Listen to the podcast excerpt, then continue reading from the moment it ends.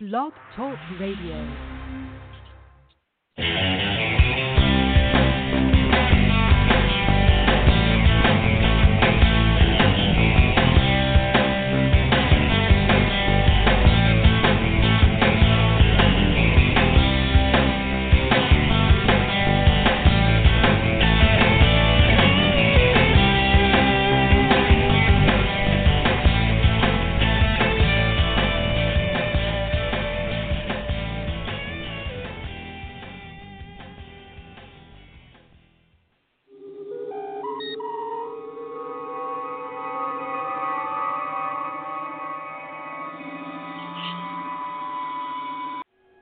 Quarters.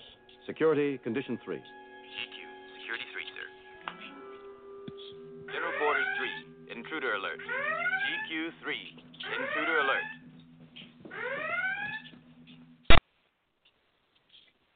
Hey, good evening. Welcome once again to Madame Perry's Salon. I am your host, groove mistress, and cruise director, Madame Perry, also known as Jennifer Perry or, or Jennifer Modette, J Mod. Um, thank you so much. Hey, you know, I was telling you uh, Sunday night we had a special edition because we don't usually broadcast Sundays, and especially not uh, at nine o'clock. But we had a special edition Sunday night, and it's gotten a lot of listens, a lot of downloads and comments. It was uh, the guest was Anthony J. Sharp. He's a musician and actor. Uh, he's done a lot of TV, and he's done film.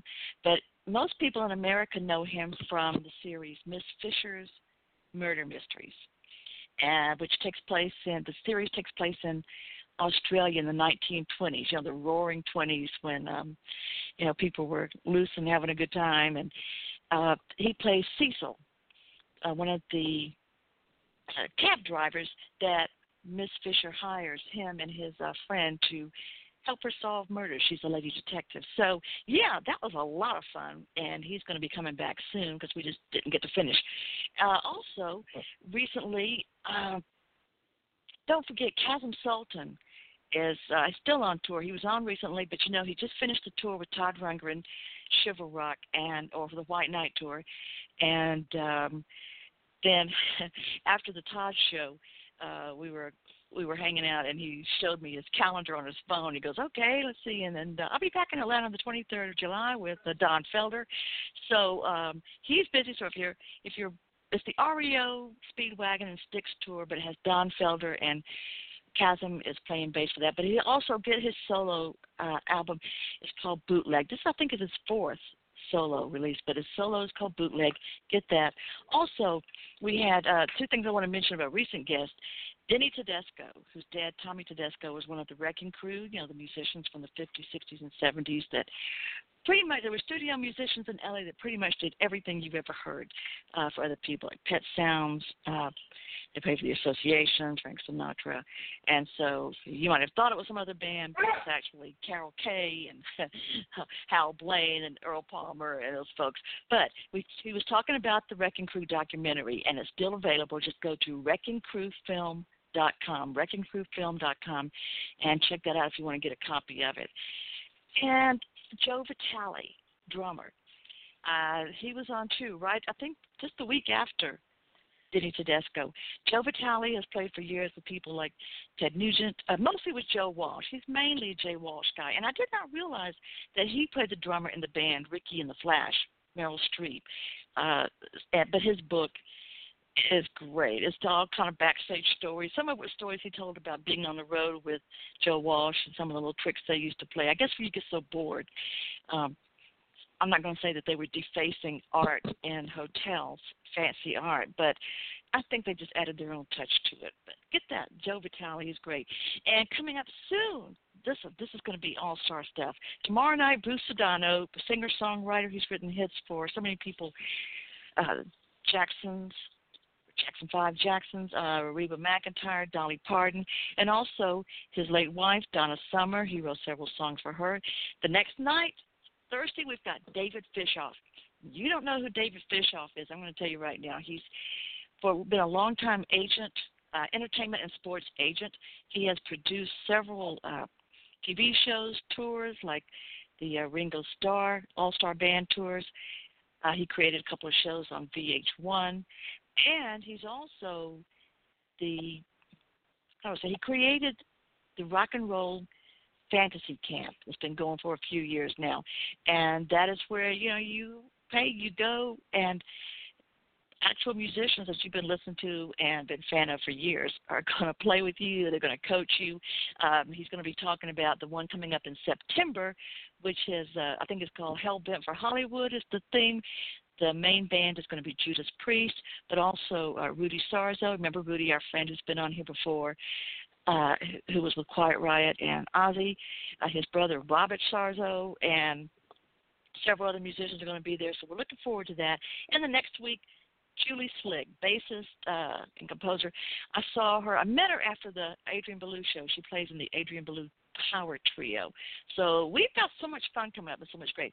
And listen, tonight, most of you listening in tonight already know what's coming up, and you're already excited. This is a band. Uh, uh, well, I may not get the whole band in here because Madame Perry Salon's like a little genie bottle, but I think I'll get at least one squeezed in here. This band is honest to God American rock and roll. Uh, the name Hollis, the name is Hollis Brown, named after a Bob Dylan song, the Ballad of Hollis Brown, which everyone knows. Um, these guys, if you haven't heard of them, you've been under a rock because these guys have been uh, have several CDs. They've been working with films. They worked with Michael Keaton they worked with Willem Dafoe and Matt Dillon in the film Bad Country, Bad yeah, Bad Country, uh, DirecTV's Kingdom, Showtime's Shameless, MTV's Real World. If you've got anything to do with any of that or seen any of these, there you've heard their music. Also, they've done online ad, ad campaigns. Abercrombie and Fitch. They've toured with America in America and Europe as headliners, and but also supporting such bands as the Zombies, Jackie Greene, Heartless Bastards, Rich Robinson from my hometown, Atlanta, Georgia, the Black Crowes, uh, Jesse Malin. and I'm going to say uh, touring it with the Zombies. You know, a few weeks ago I had my friend Cindy De Silva on. She wrote the book the Odessey and Oracle, the Zombies and Words and Music. She's also uh, manager for the Zombies and for this band tonight, and she's a good friend of Madame Perry's. I, I got to tell you, I feel so lucky. I know the coolest people in the world. So let's go ahead and open up the curtains and the beaded curtains and bring in here a, a very good-looking musician. Come on in. Come on into Madame Perry Salon, Mike, and introduce yourself hello. to the gang. hello, hello, hello. How are you? I'm doing great. Help me make sure I got your name. Mike Montali? Yeah, you got it. That's right. Mike. Oh, good. All You've right, been doing so, this a uh, while. You know tell us. got a vowel at the end is Italian, and I've got some Sicilian in me, so I figured that might be close. All right. And uh let's see. So tell us about um uh, you know, it's kind of dark here in Madame Perry's Salon, so I can't see if you brought anybody else in here with you yet. But uh tell us about Just the me. band, the That's it. members. Oh, okay. Sure, yeah. All right. We're, uh, we're an American rock and roll band. We started in New York City in uh 2009. Me and uh lead guitar player John Bonilla kind of started the band in pretty much his dad's garage there in Queens, New York, where we started writing songs and listening to music and uh figuring out that, you know, we had a, a, common dream of, of making music that might be heard by other people some, and liked by a, a large audience. So we started cranking away in, in Queens, New York in 2009, and we started sneaking into clubs and, and playing and, and building a little reputation around the city. And then we started venturing out, uh, you know, weekend trips, Philadelphia DC and all around the area. You know, by now, I guess it doesn't feel like it, but, uh, well, some days it feels like it, but uh, today, you know, I guess uh, almost uh, eight or nine years later, we've been uh, doing over a hundred shows every year the last couple of years in about ten or eleven countries, and really um, spreading the word and having a good time. And uh, it's a five-piece rock band right now, and uh, we got a, uh, Andrew Zehnal as our drummer, amazing drummer. Uh, Adam Bock is the keyboard player and uh, backing vocalist. Uh, great singer and great harmony man and uh John's the guitar player, and uh Brian Courage is our bass player from Long Island, and we're doing it, you know. Oh, Long Island. I spent a lot of time there. Uh, that's a fun place, and it's a great place. It seems to spawn a lot of musicians from there. Uh, Long Island. I don't know what y'all got in the water up there, but or what they have, but it's it's pretty good. Well, yes, yeah, I think it's a bit of depression. Exactly, maybe. maybe maybe it's a bit of depression that spawns the uh, the talent, you know. well, whatever works, you know. You can just kind of let it take you under, or you can do something about it constructive. And exactly. Well, you know something about that in Atlanta. A lot of great, a lot of great musicians from Atlanta, right? I mean, yeah. Yeah, we do. We have a lot of great folks, and you know, I think sometimes we tend to get a little spoiled in Atlanta. We get so used to it, all the people, and uh, and then you go somewhere else, you um, you know you realize how many people come from Atlanta have fans all over the world or all over the country, and yeah, we are very spoiled like that, and fortunate. You know, um, so about what year did you this this configuration, this particular group of Hollis Brown get started? How long ago? About what year?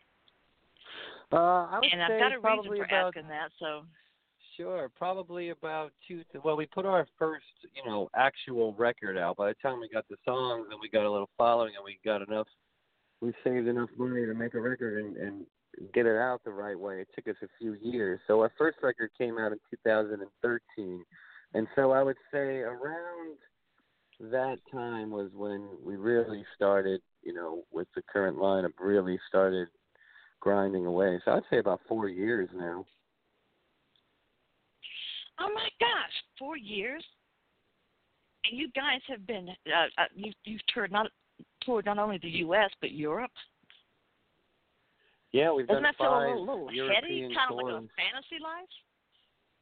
Uh, yeah, it's, it's been kind of a whirlwind, you know, a lot of ups and downs and a lot of major shows in front of thousands of people and a lot of crappy shows in front of one person. You know what I mean? It's kind of been it's been a roller coaster, but we're we're enjoying the ride, you know. And, uh, so about four years, yeah, a lot a lot has happened. You know, when you it's funny, you know, I'm always like the type of person who is looking ahead and kind of being hard on everybody around me and wanting to get to that next level. But when you hear something like you did, where you, you list off a bunch of the accomplishments and a bunch of places we've been and things we've done, you know, it, it kind of it, it doesn't feel like it even happened in a way.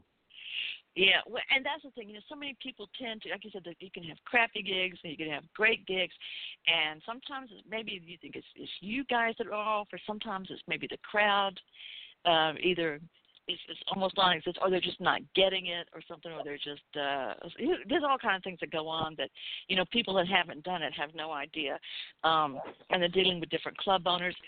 Actually, here, here's an express. Here's something I'll ask you about this because um, you know you know Bill Maher, the comedian TV show host. Sure. And yeah, so uh you know, he started as a stand up comic and I remember reading his first book uh a few years back and this was back when my I started playing out live, uh doing a jazz combo. And um he said so in the book is based was based on him and his friends just with different names out doing stand up comedy and touring and you know sometimes you get a great crowd, they love you. Sometimes they don't. And you got to deal with club owners. And he says people, and I think this goes too sometimes in music, not always, but sometimes. He said, um, you know, people that have never had to gig, never gigged for a living, and never had to deal with club owners, you know, they don't know what it's like. He says, so let me put it this way. Jack Ruby was a club owner, and I think they all see him as a role model. wow. Yeah, you know, it's uh you got to be a little crazy to get into the music business, that's for sure, you know. that's that's all I can say about it. But you know, it's funny because I you know, we meet so many types of people, but a lot of a lot of the people we have met have been really, you know, good honest, you know, people who just love and appreciate music and so we've been kind of fortunate in that in that not all the time, but a lot of it's been really supportive and really stuck by us, you know, like the first time coming through town when there's, you know, a few people there and then you know, and then to come back, and then there's a hundred or two hundred, and then it's and then more, and then it's kind of like, you know, you you build something that that really connects with people, and, and to be able to do it in all different cities, all different countries, stuff. It's it's pretty extraordinary when you think about it that way. You know, I mean, day to day as a musician, sometimes, you know, you don't think about it because you're just looking for the next release, whether it's artistically or financially or whatever. You know what I mean? But you know, you, you the people I've been fortunate enough to meet doing this, you know, it's it's unlike any other profession, and it's a really a unique kind of lifestyle, and and I don't lose sight of that. You know. So your your band is named Hollis Brown after the song, the Dylan song. Uh, how did you the Ballad of Hollis Brown? How did you and why did you guys choose that? What does it mean to you? Well, you know, at this point I almost don't know, but we were just trying we were trying for so long. I remember just trying to figure out a freaking name for that we could all agree upon, and nobody could. You know, we had so many names, this and that, and the other thing, and then, and then one day we were just like, man, we just aren't getting anywhere. You know, uh, let's just try and see. Like, okay, the Rolling Stones took their name from a Muddy Waters song, so let's just maybe right, think of an artist yeah. that we want to identify with, and you know, maybe pick a song from that artist that we can all agree on, and we'll get this show on the road so we can actually go out and book a show and stuff, you know. So we threw in all these artists, and Bob Dylan came up because you know we're a songwriting first kind of band. We really believe in in songs being the the the start of of where the sound comes from and how we connect with people and how you know and so we thought who's the best songwriter well you know hell bob dylan let's go with some dylan songs so we threw a bunch of those out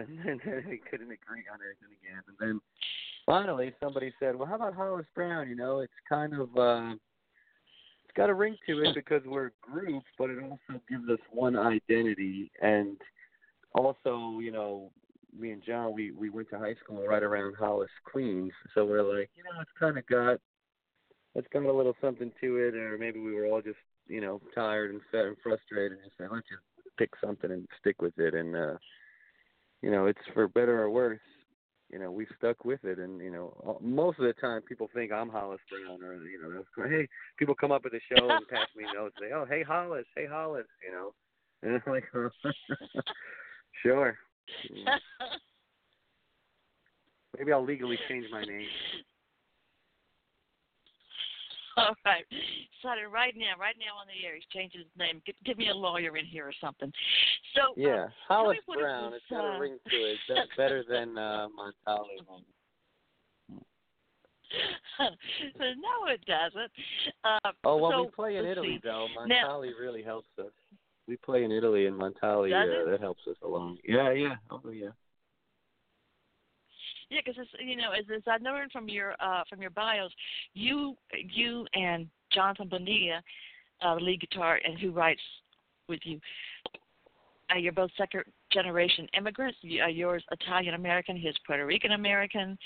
Uh, so yeah, I would imagine that when you do tour, I guess that does it is a big connection in other countries when you're playing. Let me ask you too, why aren't you? You know, you've done you've done so much with films. You have music placements in. Uh, uh, you got one in the worldwide trailer for Michael Keaton's film The Founder, and then the thing with Matt Dillon, uh, Willem Dafoe Matt Dillon's Bad Country. Talk to me about that, getting placements and how that feels, and, and what's that like when you tell your friends, or do your does it make your parents? Uh, does it give them the ability to show the family, look, my son's got cred. He's helped.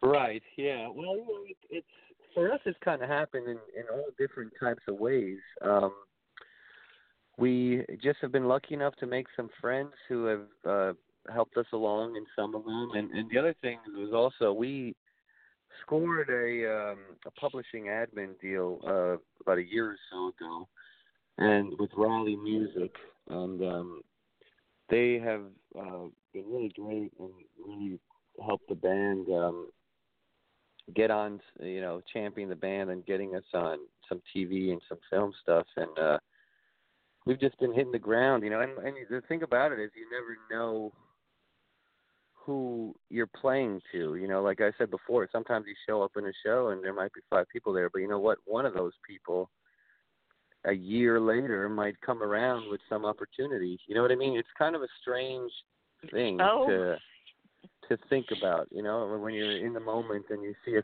handful of people in the crowd and you're just still giving it everything you have. That maybe, hey, a year and a half from now, this is going to land us a huge, you know, TV trailer or something. So it, it kind of, you know, it kind of just happens from word of mouth and from people discovering you and and uh, releasing music and keeping your name out there. And also, we have a pretty good team around us who really believes in the band and and um, has been pitching us the right way. And we do all types of weird like uh, summits. We'll show up at like you know they have like these events where a bunch of music supervisors go and talk about it, and we'll be like a featured artist and play our songs and meet people and network. So it's really about just getting out there and networking and meeting people and not being afraid to just you know give everything you have and play and play to anybody who wants to hear you and pass your stuff around because spreading the word is what is what does it and and, and it's not you know you as you know in this industry it, it's not like you know one one plus two equals three you know what i mean it, it, it kind of takes mm. sometimes it takes the long way to get to three you know what I mean? You got to go, you know, like uh, yes. You know, uh, one plus eight minus well, six. You know, it's, you know, it's like kind of a weird thing. So you just got to keep chipping away, and and uh, and uh, you know, hopefully certain things kind of align with the hard work and, and and the quality of the music is also, you know, it's right place, right time stuff. A lot of the times, you just got to put yourself in situations. Well, that's true. I think you, know you've said it all, like a pro, which is why why you're where you are. You know, it is quality of music, quality of performance, appreciating the audience, no matter who's there, how many. You know, I'm an entertainment publicist as well as you know I've I've got a jazz combo, and I understand when people I've heard other people say, well, it doesn't really matter how we sound. There's hardly anybody there. I go, okay, first of all, somebody gets is there okay, even if there's only three or four people at a gig, you know, they got dressed and got in their car and spent gasoline and spent time to come and see you, and they didn't have to. You know, they got a, they got fifty thousand channels on TV or Sirius XM, Spotify. They could just sit at home and be entertained, but they came to see you. You know, give them the best you can do because first of all, if you do good, they'll tell their friends, and if you do bad, they'll tell everybody. But also, you're right. You never know. There's never any particular way, and it's something. It can sometimes be right place, right time. And if I can't tell you how many people who have been on this show, some of them people I mentioned earlier, like like Mike Vitale. If it hadn't been for I think Ted Nugent walking into a bar and seeing him play, and pulling him out, you know, to play with him, and then that got his career going. Or um, right yeah, same thing with um I don't know if you know do you know Kasim Sultan who plays with uh, Utopia, Todd Rundgren? Oh yeah, yeah, Cult, yeah, Joan Jett. Yeah. Yeah. Okay, so uh Kasim's a bass player and he said, you know, I think he was in Long Island gigging somewhere at uh, playing for someone and they somebody said, Hey, Todd Rundgren's looking for a bass player. Do you want to audition? You know, and he got on the hmm. bus, went up there, it changed his life. You know, everything you never know who's around. Yeah, and I think and, I think somewhere. another thing that's in, another thing that is mm. important is kind of staying in it. You know what I mean? Like not. Mhm.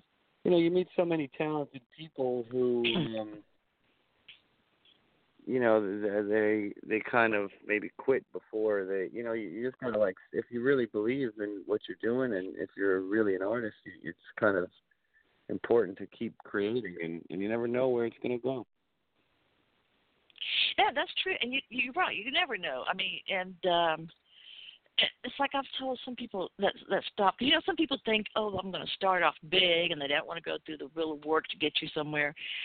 But I, I I totally agree with you, Mike. And I've told, and if you stop, if you just give up, I have a belief, and I have my own theory that if you have something in your soul like this to do, like a, you played guitar. I don't know how many instruments you play, but I'm guessing you play more than guitar.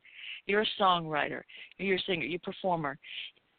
I think if you have the talent and the gift and enjoy doing this and you stop, I really believe that that a part of someone's soul starts to wither. I know that sounds kind of heavy. But I think if you have that in you, yeah, it makes a difference whether you write or paint or play music or or build things or create things. I think there's just something that you know you were meant to do. That's your heart's uh, desire and the plan for you. And you guys apparently you've got the right combination, and and it does make a combination. You know, you have to all get along. You're gonna, you probably sometimes I don't know. I can imagine you all get along, and then maybe now and then kind of have a little brotherly spat, and then having mm-hmm. fun but it takes a combination and i think you do have and this is why and and just what four years you guys are have got the career you've got because of your attitudes and your persistence and and uh, the wisdom you're sharing in it. I have got a song, "Run Right to You." Tell us about that. Is that something? Is that you just put that out, or is it coming new? Yeah, this is our latest. um It's the latest song that we released, and um it really turned a corner for us. You know, we we've put a few records out of original songs, and we're kind of in the process of making our really third album of real full album of original stuff. And uh, we had this song, and we really liked it, and we were, you know, we decided to just release it as a single. And it's been kind of strange because I feel like this one song has kind of done more for our careers than maybe whole records have. So it goes to show you what's going on with the music industry um, and uh, it's been pretty unique for us in that way, and so we're real proud of it. It's a song about you know kind of the stuff we talked about, which is um, just getting out there and doing it, and uh, and not giving up sometimes. And uh, it's got a, a quality. It's, it's got a quality about love. It's got a New York City is definitely in the in the attitude of it, and uh, we wanted to really make a real rock and roll song, and uh, called "Run Right to You." Oh yeah, and this is one of my favorite. This is one of my favorite songs of yours. I've been playing it every day lately, and so. Uh, oh, thank you. Yeah, let's let's hit it now. Run right to you.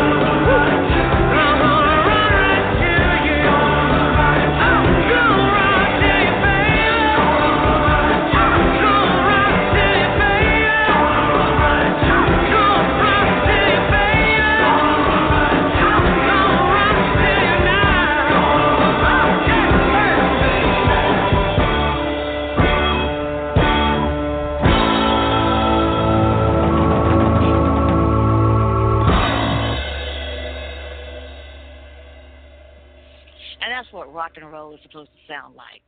Run right to you, Hollis Brown. And I noticed that has been has got over ninety seven thousand views already, the official video of it on on YouTube. That's not too shabby. Yeah, yeah, we got lucky with that one. Yeah. Well, you know, the, we put that out and um, we got on a, a, a cool rock playlist. You know, I think the big thing uh, with today's stuff is getting on playlists. You know, whether it's Spotify Oh, to get yeah. the streams up or YouTube to get the views up. So we got on a really good playlist, and it really did Mhm. help us. Plus, we had some friends. You know, getting friends to share it, and, and, and really, it's all it's all uh, Yeah. community based kind of thing. So we've been we've been doing it Oh, some time. So we've we've got it. Yeah. Let me ask you. Oh, by the way, I was going to say, um, if you want to talk to Mike Montali of Hollis Brown, you can call in six four six seven one six nine nine two two. That's six four six seven one six nine nine two two. It is a toll free call in the continental U.S. And I'm uh, waiting for you right now. Before the before I bring this call, I just want to say, you know, I know sometimes people don't like to be compared to people, but when I first heard that song with the groove, one of the things I like about Run Right to You is you feel it. You feel like you're right there with the energy. You feel you can feel the. If you've ever been to New York, you can feel it. You can feel the air, the atmosphere, the streets running, and there's things in it like I'm going to change my clothes, going to meet you in the city. You know, you thought this guy is like getting off work, and I'm going to change because this is a special. I'm going to change my, you know, I'm going to get dressed for the night. I'm going to meet you. We're going to sit. This is planned. This is going to be the night, and then I'm going to, I'm going to play. uh to play it for you. Got a song. To play it for you. You feel like you're like you're almost a voyeur or running with this person. You know, getting ready. But do you? I also wonder, are you fans or have you ever listened to Eric Burdon and the Animals? Of course. Oh yeah. Really? Because I, You're the I first feel person to Eric ever Burdon say that, that. Actually. You are the Oh, first really? person to ever. Com- yeah, I've never gotten that before. I've gotten a lot of different people, but never the Animals. Great, great, amazing band. You know, love that band. Because uh, oh, good. Because I do too. Because you always want to be sensitive to somebody. But if I tell them it sounds like this and they don't like, but I really had a good feel of there's just a raw young Eric Burdon and the Animals in there. So, yeah. Wow. I Gotta go back and call. listen Here we again have. now. uh really? We have uh, Duffy Odom. You're calling in from Adel, Georgia. Hey, Duffy. Um, you're on the air with Hey Matt. Perry. He's one of our regular callers. Hey, and with uh, All Mike right. Montali. Hello, Mike. Hey, Duffy, how Um, you doing? Uh, pretty, pretty good. I love your sound. I love. Uh, I, uh, I've listened to um, several of your albums over and over in, in a playlist on, on uh, mostly on Amazon Music, and uh, every cut is just masterful. You uh, you have a maturity that uh, and uh, uh, knowledge of what you do is just uh, solid. It's it's um, it's great stuff, and uh, I think it's. Uh, I'll be amazed if you don't go very far with it. It's it's just um, it's great and makes me dance around the apartment. All right. That's good. That's a good thing. it's, it's great stuff, you know. And You know, some and songs make hear you cry. Some songs will make you Yeah. cry. If you can make them It, dance, uh, that's a good thing. You know. yeah, yeah, and um, I mean everything about it. The, your lyrics, and uh, I, I know you've had uh, other pe- uh, written songs for other great people, and uh, uh, and a lot of people, uh, a lot of important people like your stuff, uh, putting you in in film and and um, you can tell your influences must be uh, uh, must be some from some of the great people that you've listened to probably growing up. And uh, one there's a couple of things about about that that is so interesting when I read about you I I read read an article that was in um, uh, Berg magazine online, and it talks about um, a couple of things. Uh, one thing was how you and John, uh, uh, and correct me if I'm wrong, were kind of uh, obsessed with the uh, Velvet Underground Loaded album, and I listened to you. I listened to your uh, versions of those songs, and you just add some add so much to it. You don't take anything away from it, uh, but you uh, enhance it like a tribute is is supposed to. And I noticed that the tracks are exactly the same as the album, but backwards. That's right. That's right. That is. Well, thank you. Uh, thank you for the kind I, words. I, I, know, I really appreciate. it. I hadn't listened to that album in a long time, and I went back and listened to it, and uh, it's just amazing what you what you did with it.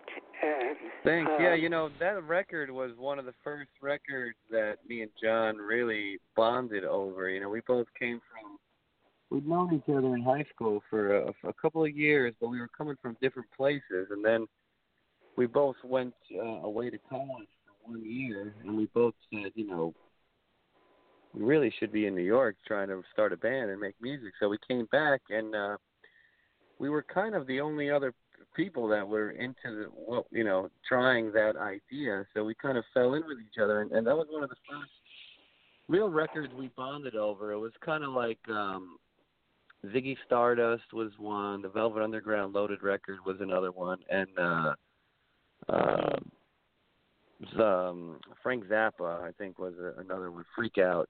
And those three Yeah. records we would Oh, yeah, listen to over and over. And we said, you know, we gotta write songs like this. And we always joked about doing the loaded record in whole you know, in its entirety as like a surprise show, just maybe like as an encore or something at one of our shows, just like come out and do the whole loaded record. We never got a chance to do it, you know. We never got a chance to do it, but um Lou Reed wound up passing away. He was a big New York songwriter, and um Mm. we got him, we got invited to be a part of this tribute that they were doing for him, and so everybody was doing one song, you know, like a couple of really really Yeah. famous artists. Everybody was doing one song, and we just said, screw it, let's just get the whole loaded record Yeah. put it on blast, and we'll just do it, you know, and just and we wound up going, you know, we wound up going, and this is something we were talking about before, is that it ran so late, there were so many artists, and we wound up going on last, which was about two in the morning, it was like a Monday night or something, and you know, there was not, there was maybe 25 people there, but we did the whole record Oh my record. God! Yeah, everybody kind of left, and we did the whole record. But you know what? The next day, for some reason, it was written about in a lot of different places. You know, like Rolling Stone Wow. wrote about it, or like uh, Spin Magazine wrote about it, and so we got a call from our label, Alive Natural Alive Records at the time, who we just put our first record out, and we got a call from them and said, "Hey, since you guys know the songs and you're getting a little buzz, maybe you could just go in the studio and record these songs, and we'll do a fun like record store day release, just like a niche a niche release. So we did it, and we said, absolutely, let's go. So we went in the studio, we did the whole thing in two days, the whole entire record! All No. live, and we put it out, and it was supposed to be only 500 copies printed up total, just like a real small, low-key release. It was like a niche Mhm. kind of one-off pressing, just for fun, for record store day, just to have, you know, just keep putting music out, and uh, it's sold out, and it, and we keep we keep pressing it up, so it, it's probably become our most successful thing we've done, and we can't escape it now. Everywhere we go, someone's screaming out. Somebody says, "You're going to do loaded? do the Yeah, whole thing? yeah. Do the whole, do the whole album?" So, uh, we can't escape it, but you know, that's it's part of who, that's part of our, part of the history of our band and how we came together, and the songs on that record are so good. So, uh, thanks for listening. You know? Oh yeah, it's great. And uh, the uh, the other thing is the Bo Diddley connection. How did that happen? That is that's an Oh, amazing yeah. story. And you ended up playing. It, was it his actual square red square guitar?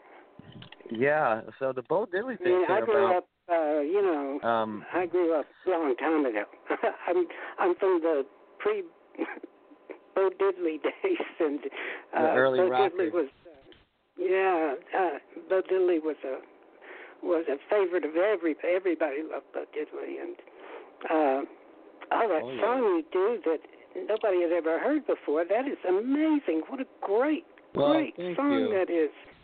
Yeah, that Uh, song came about. You know, uh, John is actually a really, really big Bo Diddley fan, more than you know, like a very, very big fan. John, the guitar player in our band, and we played a show in New Jersey, and it was uh, a house concert called Live at Drew's, and it's a pretty big house concert series that uh, a friend of ours named uh, Drew Ekman runs, and we were doing this show, and the head of the Bo Diddley estate came, and uh, her Oh. name is Margo Lewis, and she was uh, Bo Diddley's organ player for 30 years and manager, and she just came to see us. Whoa. And um, yeah, Mhm. and after um, you know, so after the show, we got to you know, we played for like two hours, and then after the show, we got to talking, and she's a very nice lady, and uh, she said, you know, I'm so and so, and so immediately John was like, uh, you know, a- floor, a yeah. bee-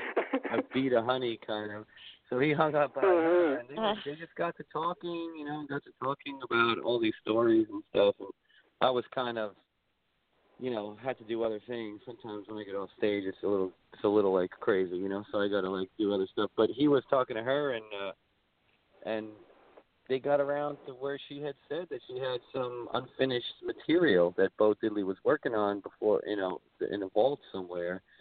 And so he got the courage to, you know, say, "Hey, can I hear some of it?" And you know, we thought that this would never happen, but then you know, I kept in touch in a few months of, you know, prodding, saying, "Hey, can you send us some stuff? We really have to hear this stuff." And eventually, we just got an email with like this lo-fi recording of some instrumental track when Bo Diddley, you know, was, was working on, and we were just like, "Wow, like nobody's ever heard this before. This is unbelievable." My We were actually on the Oh, Robinson tour, and we let him listen to it and backstage one day, just like, hey, check this out, and you know, we were all like geeking out over it, and so um, then you know, John, to his credit, got the got, the, the the guts to say, hey, you know, this is not finished, but maybe we can finish this and try and have a release of some kind, and it's something that I think the estate has been thinking about doing for a long time. Apparently, there's a lot of these songs, and they're looking maybe for artists down the road to finish them for a compilation or something of some kind. I, I don't know exactly, but I, I felt like we were a little bit of a guinea pig, and so they said, "Sure, let's do it." So we kind of got in the studio with them, and um, we recorded it all in one day in Brooklyn, and we and the tr- on the track that you hear on the final thing, Rain Dance. Uh, it's Bo Diddley. He's playing guitar on the song. That chugging guitar is Oh him. yeah, it says I You I know, and saw so one we underdubbed him. one place it said featuring Bo Diddley, and I wondered. yeah. Yeah, he's actually on the track, Where he was there. really amazing. Oh, as I a songwriter and a fan of the blues and a fan of, you know, um, authentic kind of inspirational, innovative music. And for us, it was just mind blowing. And then we we debuted this uh, this song at the House of Blues in New Orleans, and I got to wear the uh, I wore the the the square guitar, the red one, the red Bo Diddley square guitar and John got a chance to wear the other guitar, which is um, um, ZZ Top's uh, guitar. Uh, what the hell is the guy's name? I can't remember his name right now. Um, you know who it is, don't you? Yeah. Yeah, yeah, yeah. Yeah. Yeah. Yeah. Uh, so now so you he can't has think a of it, model. we can't think of it, but yeah. Yeah, it's, he has Uh-huh. a model of the guitar. It's not a Bo Diddley square. It's like a different variation. So John got to wear that one, and I got to wear the Bo Diddley one. It was Is it like Really, a V really or something? He played a well, V it's guitar. Not quite a V. Yeah, it's like um, it's it's kind of an odd shaped thing. You, you, you could look it up. It's pretty cool. And so John was playing that one, and uh, uh-huh. yeah, it was uh, it was really amazing. Billy Gibbons. Oh yeah, Billy Billy Gibbons, Gibbons. that's yeah. Exact. Yeah. Yeah. So it was really uh kind of an incredible journey to create that song and uh really a once in a lifetime kind of collaboration for us, especially, you know, as an artist that we had Yeah. one record out at the time and we weren't like you know, we had a decent following in Europe but not like uh, you know, just really starting out and, and, and this was a couple of years ago and right after our first record came out. So for them to really trust us and and think we could do justice was just a huge nod and a huge honor to Yeah, try and fill those shoes, you know, but we couldn't pass it up, you know. So, yeah. yeah, it's it's, Oh my gosh! No, it's no, like I'm providential. Uh, it's too synchronistic to it. Just, ha- I mean, you feel like Bo Diddley came down and put his finger on you or something. You know, it's Oh just, wow. It's just a, an amazing, amazing event, and and the song is so good. The song is just Thank you. Rain Dance is just really, really good. The lyrics and the uh, the arrangement and that Bo Diddley feel. You to must it. have you must have planted this call. You must have planted this call. It's too nice. You know, I was worried I to be a heckler not. on the front of the line. You know.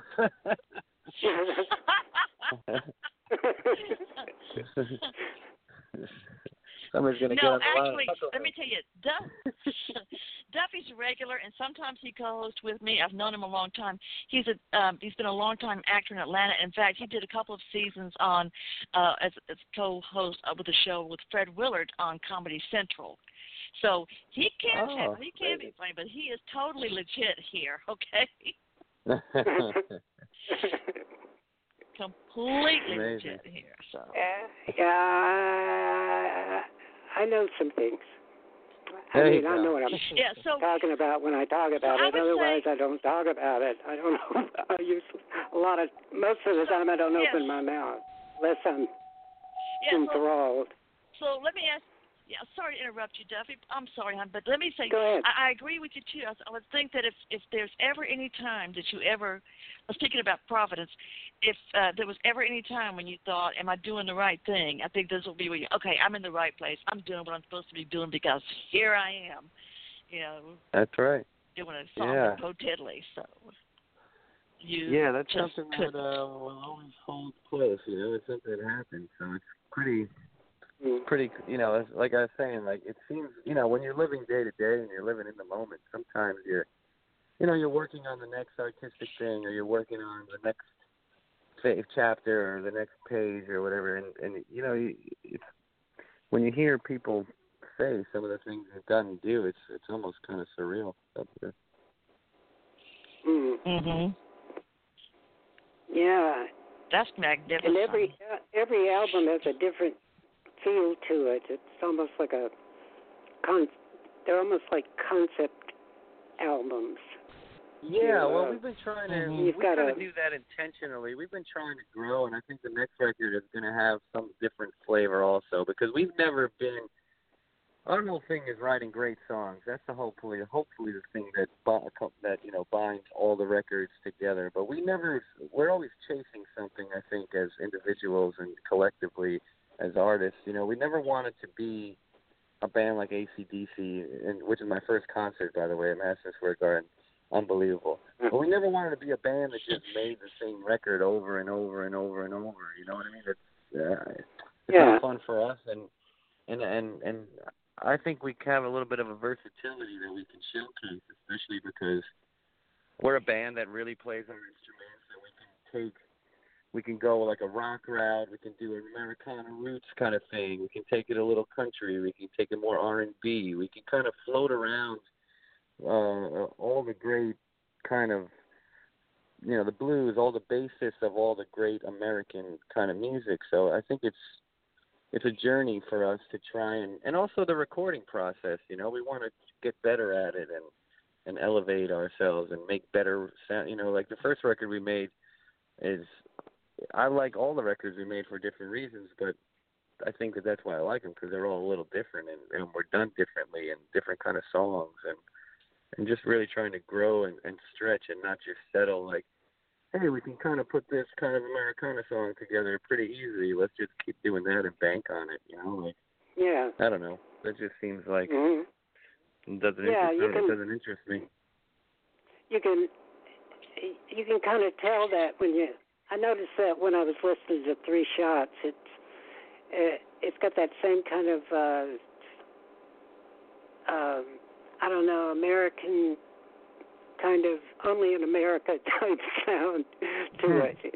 And, and you talk about death of an actress and and with John Wayne and and then you've got Rain Dance of course in there and uh uh Wait for Me Virginia it's it's got a it's got a great feel to it that uh and then you uh listen to Ride on the Train and it's uh it's it's you're taking us in another direction uh entirely and it, it's they're kind of like little uh I don't know movie like things you know Yeah. I was about to say like, like different- little different, vignettes or short different like, stories because it's really good really because great that's how I felt. Listen, that's how. I- Yeah, that's how I feel when I listen to Run Right to You. You know, I feel like that's a thing. And then this guy is, you feel every emotion because he can't wait to get off work and change, get to the city, and he's going to play this. And just the feel, this is coming from his heart. Yeah, every, you guys, I think that's. Do you feel like that's one reason why you're so popular? Because you make people feel something. You make them feel uh, that they're watching, that they got an intimate moment with you, or maybe some yeah of the things I agree can with that definitely too see. yeah I agree with that And some of the things that you write about, yeah, and the way they sing it, that people feel like you're you're you're here, you're telling their story.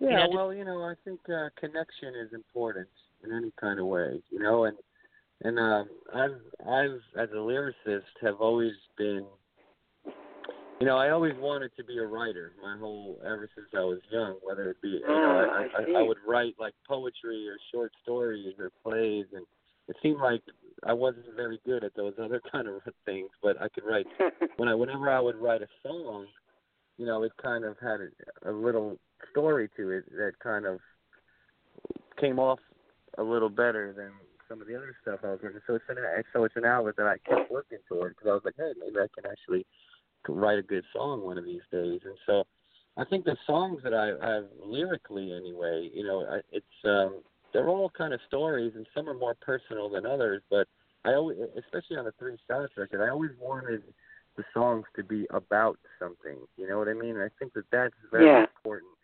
You know, a lot of times, Mhm. especially in pop music today, you just get like filler, filler, filler, filler lines of just you know.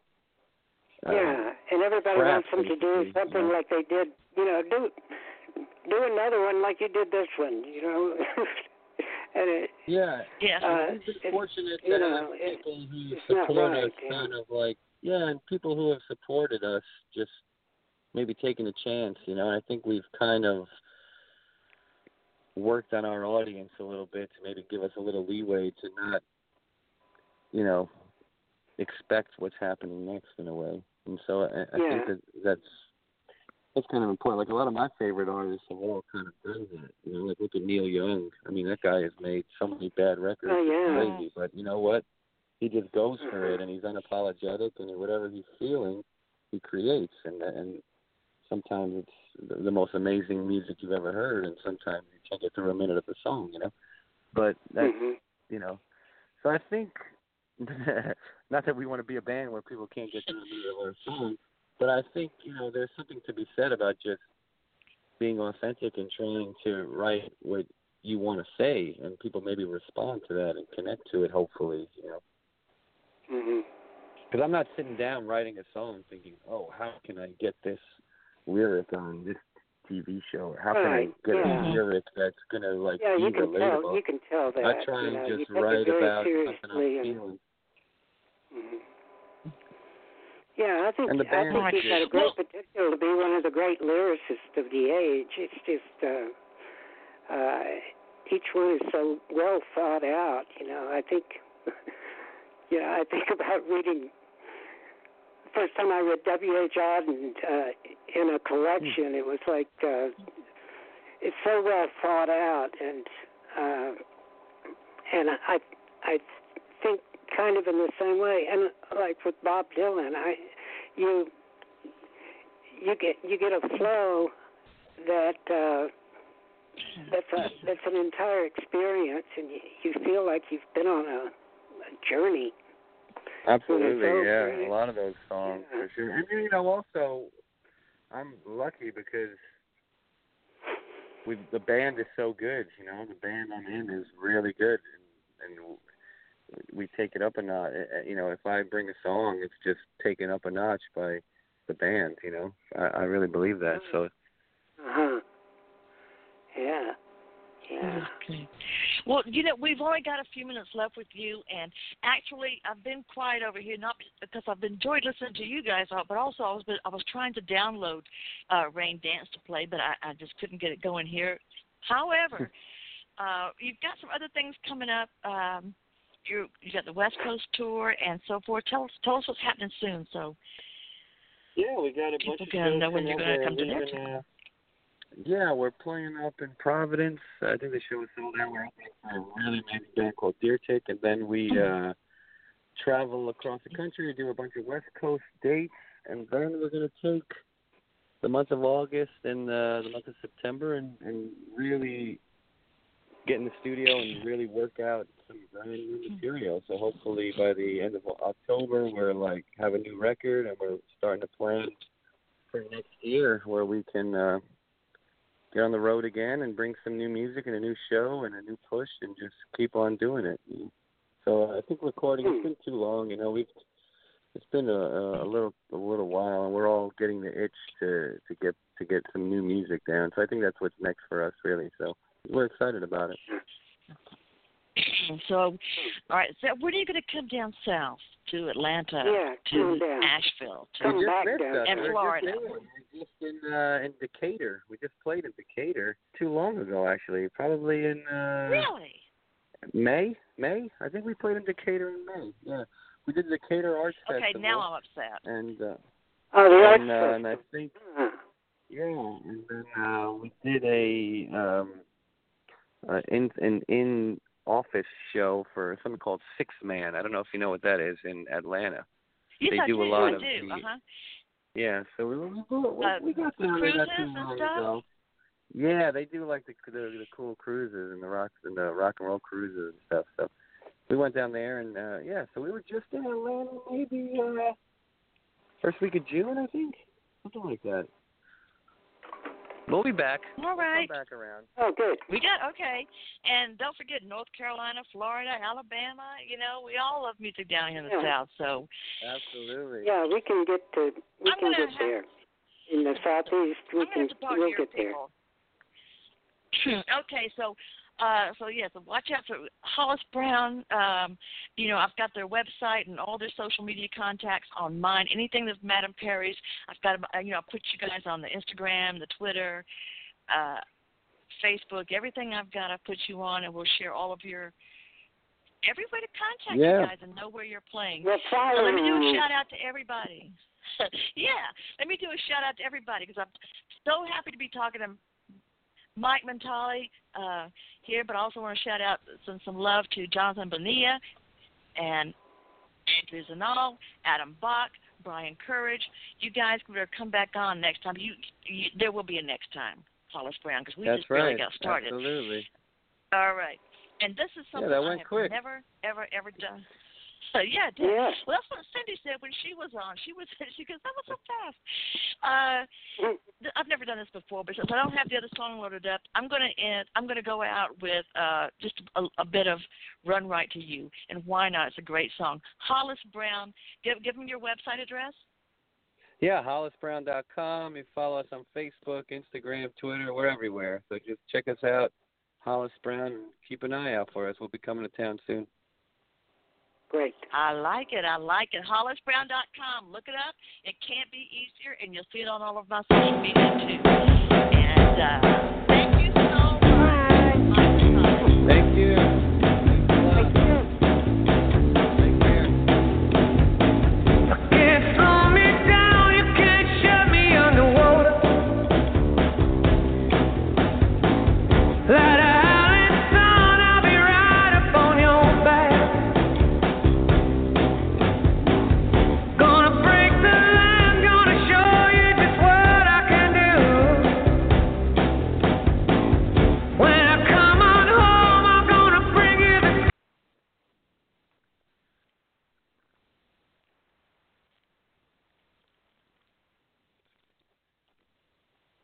With the Lucky Land slots, you can get lucky just about anywhere. This is your captain speaking. Uh, we've got clear runway and the weather's fine, but we're just going to circle up here a while and uh, get lucky. No, no, nothing like that. It's just these cash prizes add up quick. So I suggest you sit back, keep your tray table upright, and start getting lucky. Play for free at LuckyLandSlots.com. Are you feeling lucky? No purchase necessary. Void where prohibited by law. 18 plus terms and conditions apply. See website for details.